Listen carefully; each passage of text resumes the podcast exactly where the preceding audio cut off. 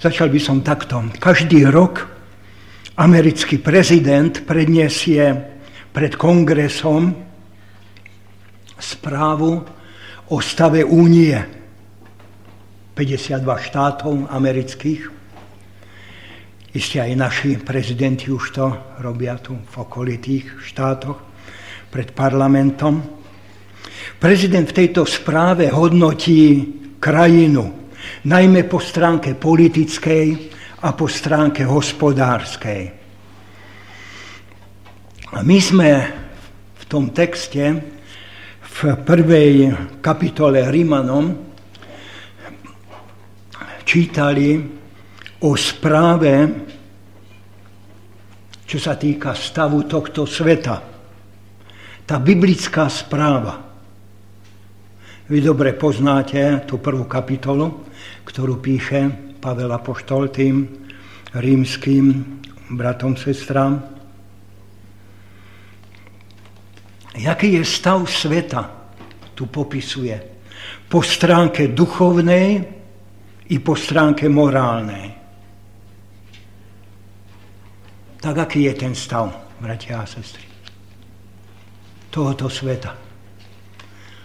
Že sa nachádza vo stave hlbokej porušenosti, hlbokej krízy duchovnej, morálnej. Áno, stačí len sa pozrieť okolo seba, koľko neprávosti, koľko utrpenia, koľko nešťastia, nespravodlivosti, korupcie, násilia, zloby, bolesti, je to až na zúfanie, keď si to človek začne pripúšťať k srdcu. A preto ľudia sa radšej, ak si takto obrnia svojím spôsobom pre touto skutočnosťou, aby ich táto skutočnosť nejak nezraňovala, nespôsobovala im bolesť, nespavosť, neurozitu, depresie. Biblické videnie sveta nielen konštatuje tú strašnú porušenosť, ale ukazuje aj na príčiny tejto porušenosti. A čo je príčinou tejto porušenosti, bratia a sestry? Tohoto sveta. Hriech. Hriech. Ľudský hriech. Keď Apoštol Pavel hovorí o ľudskom hriechu, aj tuto, tak trikrát používa to slovo že zamenili alebo premenili. V 23., 25., 26. verši. To znamená, že sa ľudia dopustili trojakej zámeny a tá vedie k trojakej porušenosti ľudstva. Tak nad tým by som chcel uvažovať spolu s vami. Tá prvá zámena v tom 23. verši je, kde hovorí, slávu nepominutelného Boha zamenili za zobrazenú podobu pominutelného človeka a iných tých stvorených bytostí, tvorov. A 25. verš hovorí, a Božiu pravdu zamenili za lož a úctu a službu preukazovali stvorenstvu, namiesto stvoriteľovi, ktorý je poženaný na veky. Zamenili, premenili úctu Bohu, službu Bohu, stvoriteľovi, za modly, za veci, za stvorenie. Ako dochádza k tejto zámene? Že človek mení, zamení tú službu Bohu za službu modla. Každý človek totiž prichádza na svet s takou vnútornou potrebou, ktorá má duchovný charakter a túto duchovnú potrebu do nás vložil sám stvoriteľ pri stvorení. Lebo nás stvoril pre seba. A tá náša duchovná potreba môže byť naplnená len a len Bohom, tým úzkým spoločenstvom s ním, keď človek pestuje ten vzťah s ním.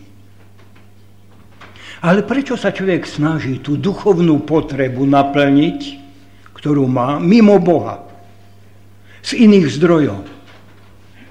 Jak dochádza k tomu, že ľudské srdce je naraz priťahované niečím iným, než Bohom, aby ho oslavoval, jemu slúžil. Hovorí ten 21. verš. Neoslavovali ho, neďakovali mu. On, ten neviditeľný Boh, sa dal poznať cez viditeľný svet. Stvorený svet je dôkazom existencie Božej. A tak vlastne dejiny ľudstva začínali tým poznávaním Boha ako stvoriteľa. Isté, tam ten prvý život v ráji bol tom úzkom spoločenstve s ním, že ho mohli takto postáv, poznávať, mať s ním ten vzťah k večernému vánku, keď prichádzal s ním. Človek tú dokonalosť toho stvorenia, tú krásu stvorenia nepripisoval nejakej slepej náhode, ale všetko tomu bolo dôkazom tej Božej stvoriteľskej moci. A čo postupne po páde do hriechu človek urobil s tým poznaním Boha? Že Boh existuje ako slávny, múdry, všemocný. Že to zmenil ten pokorný úžas a oslavu Boha. Pretože to narazilo tá úcta na vnútornú prekážku človeka, ktorá sa nachádza po páde do hriechu v ľudskom srdci. A tou prekážkou je hriech pícha, ktorá bola aj v Luciferovi. Že? Človek, ak si nechce, aby v strede jeho života bol niekto iný ako on sám. Človek chce byť sám sebe, jak si pánom, sám sebe Bohom.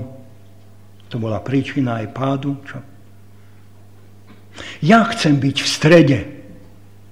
Ja chcem byť ten najdôležitejší, ten najmúdrejší, ten obdivovaný. Ono sa to prejavuje už u malých detí, ako tak dorastajú, že už vo škole a tak ďalej. Ako súťažia potom medzi sebou, často aj rodičia to im vštepujú, ale prejavuje sa to aj u dospelých isté. Jak sme hladní po uznaní, jak túžime potom, aby nás tí druhí brali, obdivovali, uznávali naše úspechy, aby nás chválili, aby nám tlieskali. Áno, od chvíle, keď sa človek rozhodol byť sám sebe, pánom a Bohom, tak zo svojho života vytláčal to uctievanie a poznanie, poznanie Boha. Všetky tie informácie, ktoré človeka informujú o jeho vine, o jeho porušiteľnosti, obmedzenosti, smrteľnosti, to všetko je človeku akési také nepríjemné, nerád to počúva, nechce to prijímať, nechce tú realitu, jak si pozná, vidieť. Áno, tú Pichu človeka najviac ohrozuje pravda o Bohu. Že je nad nami. A aj pravda o nás, že sa musíme pred ním zodpovedať. Že sme predsa obmedzení, závislí, smrteľní. A preto tá pícha človeka vytláča zo života všetko to, čo sa týka Boha a jeho existencie. A to vedie potom k tým tragickým následkom. Čím viac sa človek bráni tomu pravému poznaniu, tak tým viac zatemňuje to jeho vnútro, to jeho myslenie. Lebo ak si človek zatvára oči, aby nevidel tú skutočnosť, tú pravdu, tak vlastne sa odsudzuje pre život v otme, obrátiť sa Pánu Bohu chrbtom, tak to znamená odmietať to svetlo, svetlo života, poznania a ponárať sa do tmy. A toto duchovné zatemnenie ilustruje tu Pavel Apoštol na modlárstve. Hovorí, že človek sa pokladá, že je múdry, ale vo skutočnosti sa stal to poznať, nemúdrym. To bláznost to sa ukazuje v jeho modloslužbe. Keď namiesto stvoriteľa uctieva stvorenie, uctieva seba alebo určité idoly, ktoré má. Človek totiž stále hľadá spôsob, ako naplniť tú svoju duchovnú potrebu, ako som už spomínal. Keď odmieta, odsúva Pána Boha ako prameň, ako jediný zdroj svojho naplnenia, tak si musí nájsť nejaký iný prameň, nejaký iný zdroj. A tak si vytvára tých náhradných bohov, zástupných, ktorým slúži, ktorým sa klania. Lebo proste my nemôžeme zostávať bez úctievania. My sme stvorení pre úctievanie. A keď odmieta človek uctievať pravého Boha, tak potom uctieva modly nepravých bohov. A to zatemňuje ľudskú mysel. To je to, jak nazýva Biblia, aj tu Pavel Apoštol, to bláznovstvo.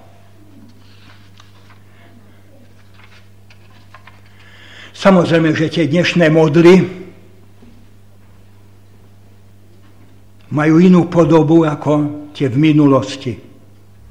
Dnes to môžu byť celkom vznešené veci, ako veda, umenie. Alebo aj celkom prízemné veci, ako je móda, peniaze, konzum, auto, futbal. Tie dnešné modly môžu mať celkom takú materiálnu podobu, isté aj myšlienkovú podobu, všelijaké filozofie, izmy, politika, ale jedno tie modly majú spoločné, že človeka zotročujú. Lebo modla nenahradí Pána Boha. Nenaplní človeka. Človek eh, bez uctievania Pána Boha sa nestal slobodnejším. Niektorí tí veci, no vtedy bol taký primitívny, no tak mal tú potrebu. Alebo tak. Nestal sa slobodnejším ale naopak závislým na svojich modlách, zotročený. Keď niekto napríklad lipne na svojej práci, hovoríme workaholic, že, tak vlastne práca sa stáva jeho modlou. Keď lipne na peniazoch, tie sú jeho modlou. Ak niekto je závislý napríklad na televízii, alebo celé hodiny aj na internete, tak je na tom závislý. Ak na obliekaní, na móde, to sú jeho modly. Ak je človek závislý priam otrocky na žene alebo na mužovi, to sú jeho modly. Pre mnohých rodičov sú modlou ich deti. Pán už hovorí, nedávno sme to citovali aj v úlohách, kto by viacej rešpektoval ich, tých blízkych ako jeho, sú mu modlou. Aj úspech môže byť modlou, či už zamestnaní, alebo štúdiu a tak ďalej. Každá vec, ktorej pripíšeme väčšiu hodnotu, väčšiu dôležitosť, ako v skutočnosti má a potom žijeme pre ňu, tak vlastne pre tieto hodnoty a slubujeme si od nich naplnenie, uprieme na nich svoju túžbu, tak sa dostávame do tej otrockej priam závislosti na týchto modlách. Čo poviete, bratia, že to hrozí len tým neveriacim vo svete? Miesto Pánu Bohu skutočnej odovzdanosti Jemu človek slúži modla? Áno, náboženstvo má aj náboženskú formu. Keď si človek sám vytvorí vlastnú predstavu Boha miesto Božieho slova. Áno. Márne ma ctia, hovorí pán Ježiš, pokiaľ len ľudské ustanovenia Oni si vytvorili svoje ustanovenia, náboženstvo a Boho. Tomu slúžia, tomu sa klaňajú. Tak pripomenuli sme si, ako sa z človeka miesto bohoslužobníka stáva modloslužobník. Že pre svoju píchu, jak si odmietal uznať Pána Boha, skutočne ho uctievať, poslúchať. Proste ne, nezostáva mu potom nič iné, než sa kláňať veciam, ktoré sú hodnotové, oveľa nižšie, ako sú tie duchovné hodnoty, ako je Pán Boh. A ten, v tom 25. verši sme čítali o tej zámene, tej druhej zámene. Tá prvá je, že zamenili Pána Boha za modly a tá druhá, že zamenili pravdu za lož, za klam. To je vlastne aj dôsledok tej prvej zámeny. Za modly a tak aj pravdu za lož. Dôsledok tej duchovnej porušenosti aj potom porušenosť toho myslenia človeka. Keď odsúva Pána Boha, tak stráca schopnosť poznať a príjmať pravdu. A potom je odsúdený vlastne na život v klame, lži. Samozrejme, že Biblia nepopiera schopnosť človeka myslieť, tvoriť a tak ďalej. Mnoho, aj v úlohe sme sa hovorili, mnoho schopných ľudí v minulosti boli aj teraz rozumne vyspeli. Ale ak človek zo svojho myslenia vylúči ten základný údaj, teda existenciu Boha, tak všetko to ľudské myslenie je porušené, uberá sa zlým smerom, falošným smerom. Keď človek nevidí vo svetle Božej existencie ten život, zmysel života, svojho, tak vlastne vidí všetko nesprávne, zo zlého úhla, pomílenie, zo zlej perspektívy.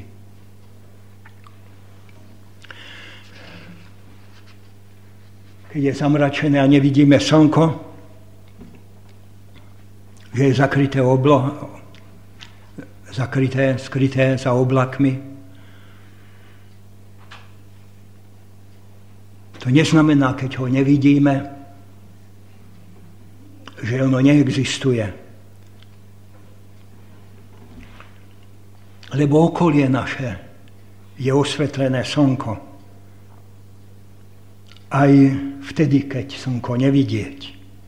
Je to svetlo už je dôkazom existencie slnka. Platí to aj v noci, keď povedzme že vidíme len mesiac, je vlastne odrazom slnka, jeho svetla. Tak si predstavme, že by niekto teda začal dokazovať a popierať existenciu slnka. Práve preto nevidieť ho. Nevidieť. Tak neexistuje. Ale nemôže poprieť existenciu svetla a bude hľadať vysvetlenie pre svetlo, môže povedať mnoho múdrych vecí o svetle, fyzikálne vysvetliť to, ako vlastne svetlo funguje, tak, ale v konečnom dôsledku sa míli v tom najdôležitejšom, keď by popieral existenciu slnka. Ako odpovie na otázku, kde sa vzalo svetlo, odkiaľ prichádza, čo je vlastne tým zdrojom svetla. A podobne je to aj s Pánom Bohom, ktorý je neviditeľný. Ale tu je ten viditeľný svet, ktorý on stvoril. A ten, kto popiera existenciu Boha, ako vysvetlí existenciu sveta? Náhodou. Áno, celé stáročia sa veda zaoberá výskumom sveta a vesmíru, živej i neživej prírody. Máme dnes k dispozície úžasné vedomosti, poznanie o svete. Ale v konečnom dôsledku všetko to vedecké myslenie vlastne ide po zlej stope.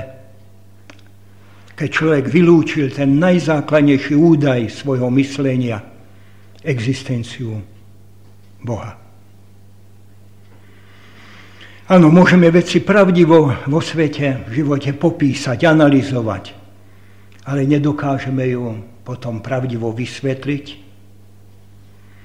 Môžeme dávať odpovede na otázky, aké je to, ako to funguje, z čoho sa to ono skladá, ale ako odpovieme na otázku, prečo to tu existuje, prečo to tak funguje. A iste to, čo platí o prírode, to platí aj o živote, o našom živote. Áno, môžeme mnoho múdrych vecí povedať o živote človeka, ale nie sme potom schopní odpovedať na otázku toho pôvodu, kde sa vzal tento život, ako vznikol, o zmysle života, aký je zmysel nášho života, prečo sme tu na tejto zemi, kam smeruje ten, tento život. Niečo sme už aj v úlohe rozoberali v tomto zmysle. Ano. Potrebujeme k vysvetleniu týchto vecí tú základnú, najdôležitejšiu informáciu. Len vo svetle Božej existencie môžeme porozumieť svetu, životu, zmyslu života. A pekne nám to všetko začne do seba zapadať. Ale keď to vylúčime, tak človeku zostane taká tajnička, ku ktorej chýba kľúč,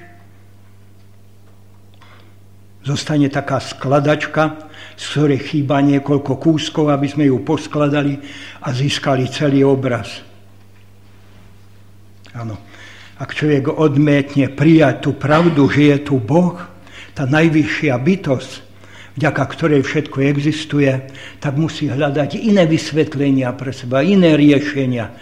A nezostáva mu nič iné, než prijať miesto pravdy, nepravdu, klam, lož. Lož o sebe, o svete, o väčšnosti, o Bohu, o novom živote. Prečo sa musia deti učiť aj dnes evolučnú teóriu? Prečo? Pretože človek vylúčil to, že Pán Boh stvoril svet. A tak ľuďom nezostáva nič iné, než príjmať také náhradné vysvetlenie. Evolučná teória. Hovorí sa, že však je to vedecky dokázané, doložené. Všetko je. Vo skutočnosti je to len zámena pravdy za nepravdu. Kto odmietne pravdu, tak musí prijať lož tak vidíme tú duchovnú porušenosť, že vedie k porušenosti mysle, myslenia. Kto odmietne pravdu, tak sa odsúdil na život lži. A ešte tá tretia zábena, o ktorej hovorí tu Pavel Apoštol, a to je zámena dobra za zlo v morálnej oblasti. Tam hovorí, zamenili to, čo je prirodzené, mužo, muži, aj ženy, hovorí Pavel Apoštol, v pohlavnej oblasti, morálnej oblasti, to, čo je proti prírode. Hovorí, rozpálili sa vo svojej hriešnej žiadostivosti. Navzájom k sebe páchajú hanebnosť. Poznáte tam, keď to hovorí Pavel Apoštol. Tá duchovná porušenosť vedie aj k morálnej porušenosti. Človek sa najprv pokazil duchovne a potom sa pokazil aj morálne. Tak je to aj dodnes. Ilustruje to Pavel Apoštol tú porušenosť na tých homosexuálnych vzťahoch. Sexualita je totiž to oblasť, kde sa morálna porušenosť človeka najviditeľnejšie prejavuje. A je najrozšírenejšia. Kde nie je Boha, kde človek, sa ne, kde, uh, človek neberie Pána Boha vážne, tam nie je to zábran. Tam je všetko dovolené. Ale aby sme si nemysleli, že to, táto zvrátenosť je jediná oblasť, kde človek morálne upadol, Pavol Apoštol tam pridáva celý katalóg od 29. verša tých hriechov. Keď hovorí, že človek je naplnený každou neprávosťou. Nielen smilstvom tam hovorí, aj to, podlosťou, lakomstvom, zlosťou, závisťou, svárom, lesťou, zlými spôsobmi, že sú ľudia nadsti utrhači, klebetníci. To sa týka len tých vonku, naplnených lakomstvou, zlosťou, závisťou, klebetami. Spomína tam násilie, týranie, vraždy.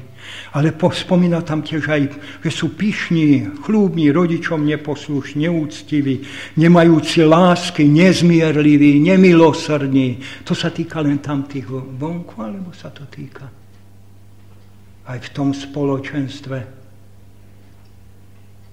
o ktorom hovoríme, že je to spoločenstvo veriacich Božieho ľudu. Hrozný zoznam, ktoré 24 hriechov tu Pavel Apoštol spomína. A myslím, že každý z nás sa tam môžeme nájsť pri trochu poctivosti, že je tu vlastne aj obraz našej porušenosti. Aj keď možná si tak povieme s tým mužom, ktorý hovorí, ďakujem ti, že ja nie som taký ako ako tamtí. Ale tu sa môžeme, tu sa môžeme nájsť. Vedľa seba tu, stojí, tu stoja tieto hriechy, ktoré my sme tak radikálne odsúdili. S tými, ktoré jak si toleruje. A to práve hovorí 32. verš Pavela Poštol. Že k tým hriechom človek ešte pridáva ďalší hriech, lebo vraj ľudia, ktorí robia také veci, tak to schvalujú aj, aj tým druhým, ktorí to robia. Ako keď zakrývajú, stotožňujú sa s tým, tolerujú, áno, bagatelizujú to. Proste, aby sami nemali výčitky svedomia, že tiež patria k tým porušeným, k tým zlým, tak to pod, podporujú, ospravedlňujú aj u druhých. Niekedy máme problém že vo v tomto na členskom zhromaždení povedal, áno, je to hriecha. Proste pomôcť zakrývať, vyhýbať všelijak. Ale nazvať hriech pravým menom je skutočne ťažko. Áno, duchovná porušenosť vedie k porušeniu mysle, zamenili pravdu za lož a k porušeniu morálky tiež. A to je príčinou toho, že svet vyzerá tak, ako vyzerá. V tom 18. verši sme čítali o Božom hneve, že sa zjavuje z neba na každú bezbožnosť, neprávosť ľudí, ktorí zakrývajú tú pravdu tou neprávosťou. Ako sa ten Boží hnev zjavuje? Že zosiela na človeka hromy, blesky, všelijaké katastrofy, nešťastia, dopúšťa všelijaké trápenia. Nie. Nevždy takto.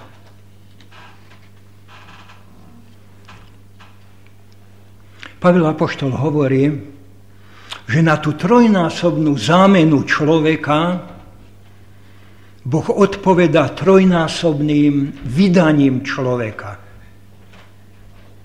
Opakuje sa tu ako taký refrén to, v 24. verši a preto ich Boh vydal na pospas žiadosťami ich srdca. 26. verš. Boh ich vydal do tých telesných náruživostí. 28. veršové vydal ich v neosvedčenú mysel prevrátenú, aby robili to, čo sa nepatrí. Čomu ich Pán Boh vydá? Čomu ich vydá? Na pospas hriechu.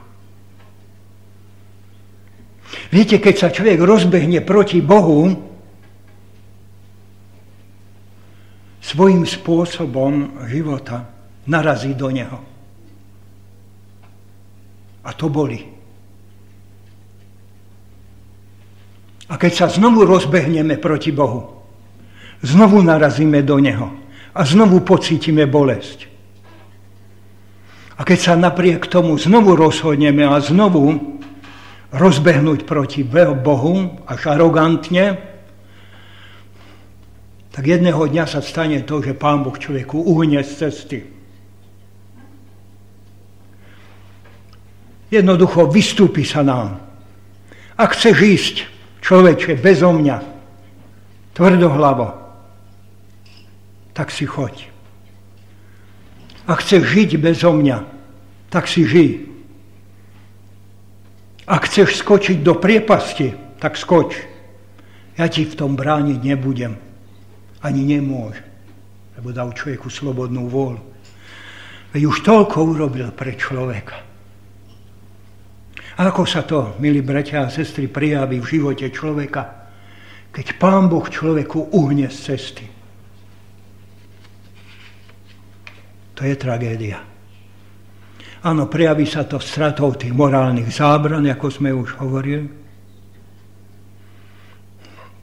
Dovolí, aby človek pre, prekročil tú hranicu, za ktorou už neexistuje žiadny strážca.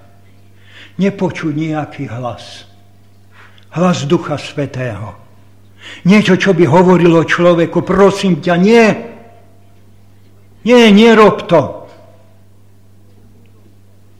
Za touto hranicou už je všetko dovolené. Všetko možné. A to je tragické. Najprv človek toto prekročenie hranice možno prežíva ako opojenie zo slobody. Priam sa mu hlava krúti z toho, ako môže slobodne žiť, hrešiť a pritom ani neprežíva už pocit viny.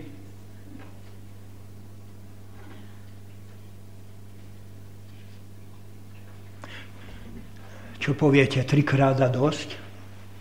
Ako to navrhovali naši právnici? Nie, Pán Boh. Vo svojej trpezlivosti, dlhosvojevavosti ešte pošle človeku novú možnosť. A že je oslovený cez dôsledky toho svojho hriešného života. 27. verš tam hovorí, a oni si odniesli odplatu sami sebe. Len citujem tie verše, vy ich poznáte väčšinou, ale zamyslite sa aj tak po obede v tichu na tou kapitolou Pavla Poštola, milí bratia a sestry. Hovorí, oni si odniesli sami odplatu na sebe za svoju tvrdohlavosť, za svoje poblúdenie. Keď už ten Boží hlas umlkne a hlas svedomia, človek nesie bolesť z tých následkov. A niekedy tie dôsledky v živote toho, ktorého človeka sú skutočne tvrdé. Áno, Pán Boh niekedy dovolí, aby človek zožal to, čo zasial. Aby naplno okúsil tie dôsledky takého života proti Bohu, proti jeho vôli. Tak ako v, u toho marnotratného syna. Áno. On hovorí otcovi, daj mi, čo mi patrí.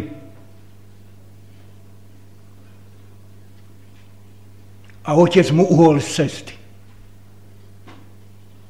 A dal mu.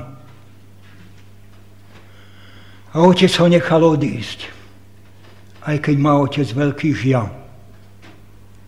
A on odchádza z domu. Keď tak veľmi chceš ísť touto cestou, tak choď. A tam začal jeho pád. Možno by sa začal, že tešil z, takej, z tej slobody, až ošial, ošial, ako sa mu veľmi, veľmi darí ten starší jeho brat to povedal, ako vlastne sa mu daril, ako si vlastne užíval ten život, ako premrhal ten, ten majetok, tie peniaze, ako premrhal. Viete to. A tak z domu otcovho sa dostávaš tam k tým sviniam. To, čo začalo opojením zo slobody, zo života bez otca, to skončilo tými dôsledkami, tou bolesťou toho neviazaného života. Byť vydaný Bohom na pospas hriechu a jeho moci a jeho dôsledkom, áno, to je strašné. A stačí sa dnes pozrieť okolo seba, aby sme sa o tom presvedčili. Ako človek stráca tieto morálne zábrany, jak žne tie dôsledky toho. V tom je ten Boží postoj, nazýva ho Boží hnev voči tomuto postoju človeka, Boží súd, ktorý, keď odmietal Boha, tak musí žať to bolestné ovocie toho súdu. A tak vlastne človek môže zistiť ešte, že sa nijako, ale nijako nezbaví Pána Boha. Môže ujsť pred jeho láskou, pod jeho hnev, pod jeho súd. To sú len dve miesta, kde človek môže byť buď pod Božou láskou, pod Božou milosťou, alebo pod Božou, pod Božím súdom, pod jeho hnevom. Ale Boha sa zbaviť nedokáže človek. Doteraz to bolo všetko také možná smutné, možná pesimistické priamo, ale evanielium je radostná zväzť. Že Pán Boh urobil ten plán záchrany, spasenia pre toho porušeného človeka, vzdorovitého, tvrdohlavého až arogantného. Štyrikrát sa tu ďalej hovorí, že Boh vydal svojho syna. Najprv trikrát tam bolo, že vydal ľudí tomuto hriechu, aby išli a zožali tie dôsledky, že ich vydal a tu potom štyrikrát tam hovorí, že vydal svojho syna. Sám seba vydal. Takto tu zaznieva ako refrén.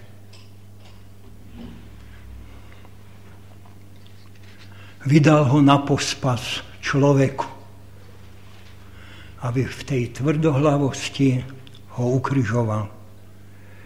A tak mu pripravil jediné východisko z tej jeho beznádejnej situácie. Jediné východisko. Ďaká mu za to. Vykúpenie v Pánu Ježiši Kristu. Aby zlomil tak tú strašnú moc hriecha, tak v Pánu Bohu nemáme len toho, ktorý človeka vydáva tej moci hriecha, ak tvrdo hlavo tam chce ísť, ale ktorý aj sám seba vydáva na smrť.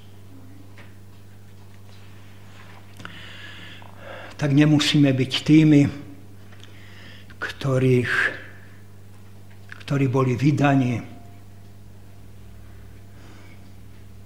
na pospas hriechu.